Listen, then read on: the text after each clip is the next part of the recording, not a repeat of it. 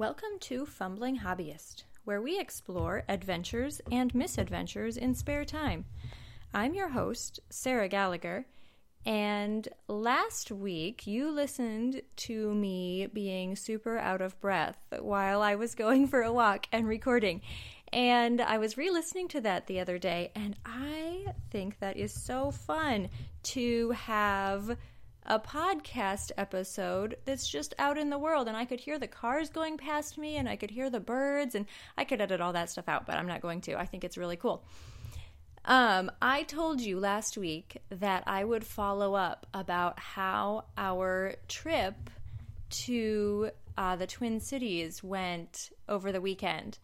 And I'll be honest, it was a little bit of a flop um, it was so great to see our friends and to hang out with them. And any time I can spend with them is time well worth spending.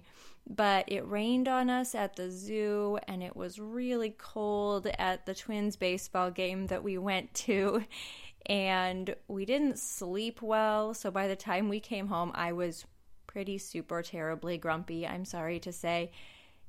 And I'm just really glad to be home for a couple of days here before we take off again for some more adventures. One thing that I loved about our trip to Minneapolis was going to the Minnesota Science Center. It was so neat. So, the Science Center is pretty big and it has a lot of really neat interactive exhibits that seem to be designed with everyone in mind. They were just as engaging for the three year old in our group as they were for the adults. And that was really, really neat to see.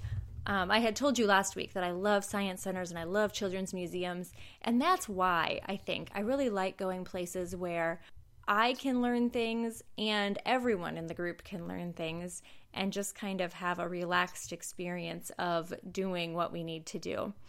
It was super, super fun.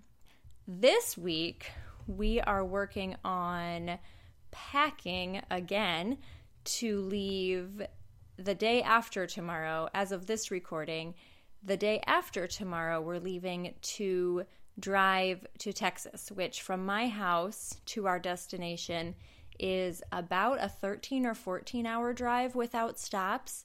And we are trying to do it without our minivan sort of the opposite of the camping with the kitchen sink trip that we went on a couple weeks ago. We are trying to go in a small car, and I think it'll be really great because it makes me really think about what I need to take and what I don't need to take. And my task for today is to pack for this trip, and it has been really great. So I'll let you know how that trip goes in a little while. I'm hoping to do some recording while I'm down there, so we'll see what happens with that. In the meantime, I'm really enjoying the relaxed pace of this day.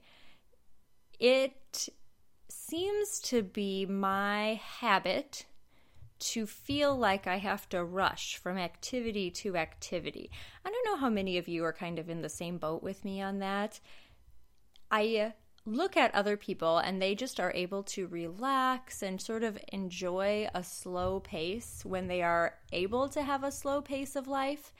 Or people like my husband who just keeps working on things until the things are done. And he seems to be able to get so much more done than I'm able to do. I'm not really sure why that is, but when I have spare time, I find myself feeling guilty about it. Like I should have something to do. I ought to be stressed out. If I'm not stressed about time, I feel like I'm being lazy. And that's terrible, isn't it? I mean, that's really terrible.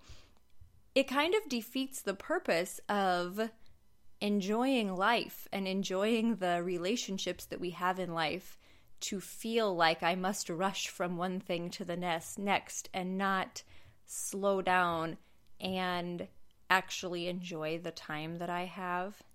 I was noticing that the other day. I can't remember what I was doing. Oh, I do know. So I was reading a book with my daughter, and it occurred to me that so much of our time is spent trying to accomplish things. And even the reading of the bedtime story that day felt like a task to be accomplished rather than a relationship to build with her. And isn't that silly? Really, isn't that silly? That I'm so caught up in my tasks that I can't even slow down when the purpose of the thing is to slow down, like reading a story or having a conversation with a husband or a friend. I would really like to work on that. And I remember a few months ago, I had talked to you about this. A few months ago, I had been using this app on my phone to remind myself to take a deep breath every 15 minutes. It was sort of a way to create spare time where none exists. And I wonder if I need to implement something like that for stopping to enjoy my relationships as well, instead of rushing from one task to the next and trying to get as much done as I can in any given period of time, to just stop and make myself pause in whatever task I'm doing and just enjoy the relationship. I was thinking about that this morning, even.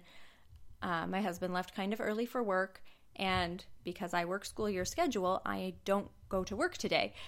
And the kids were still asleep, and he was saying his goodbyes and going out the door. And after he left, it occurred to me with this sort of pang of regret that I had said goodbye to him very nicely and politely, and you know, our relationship is doing pretty well. And I hadn't actually looked at him when I was saying, okay, I love you, have a good day, goodbye. And out the door he went, and I thought, now wait, did I even actually make eye contact with him this morning? Isn't that awful? I really would love to make it a point to create spare time in those moments. And honestly, it only takes half a second to do that to stop and look somebody in the eye and create a spare moment there to build that relationship. Isn't that so much more important than all the other tasks that I could be completing in that moment? I'll get back to you on how that works. But if you have any tips or tricks for me to help me stop in my to do list and build in those relationship building moments and build in that quote unquote spare time. It's not really spare because building a relationship is really the most valuable way that I could spend time.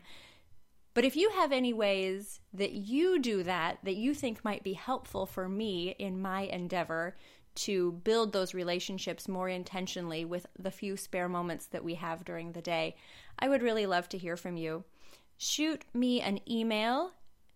The address is fumblinghobbyist at gmail.com or get on Facebook or Instagram and let me know what you're thinking about when it comes to using spare time or creating spare time to build relationships. I would love to hear from you. Have a wonderful, wonderful week and enjoy your adventures and misadventures in spare time.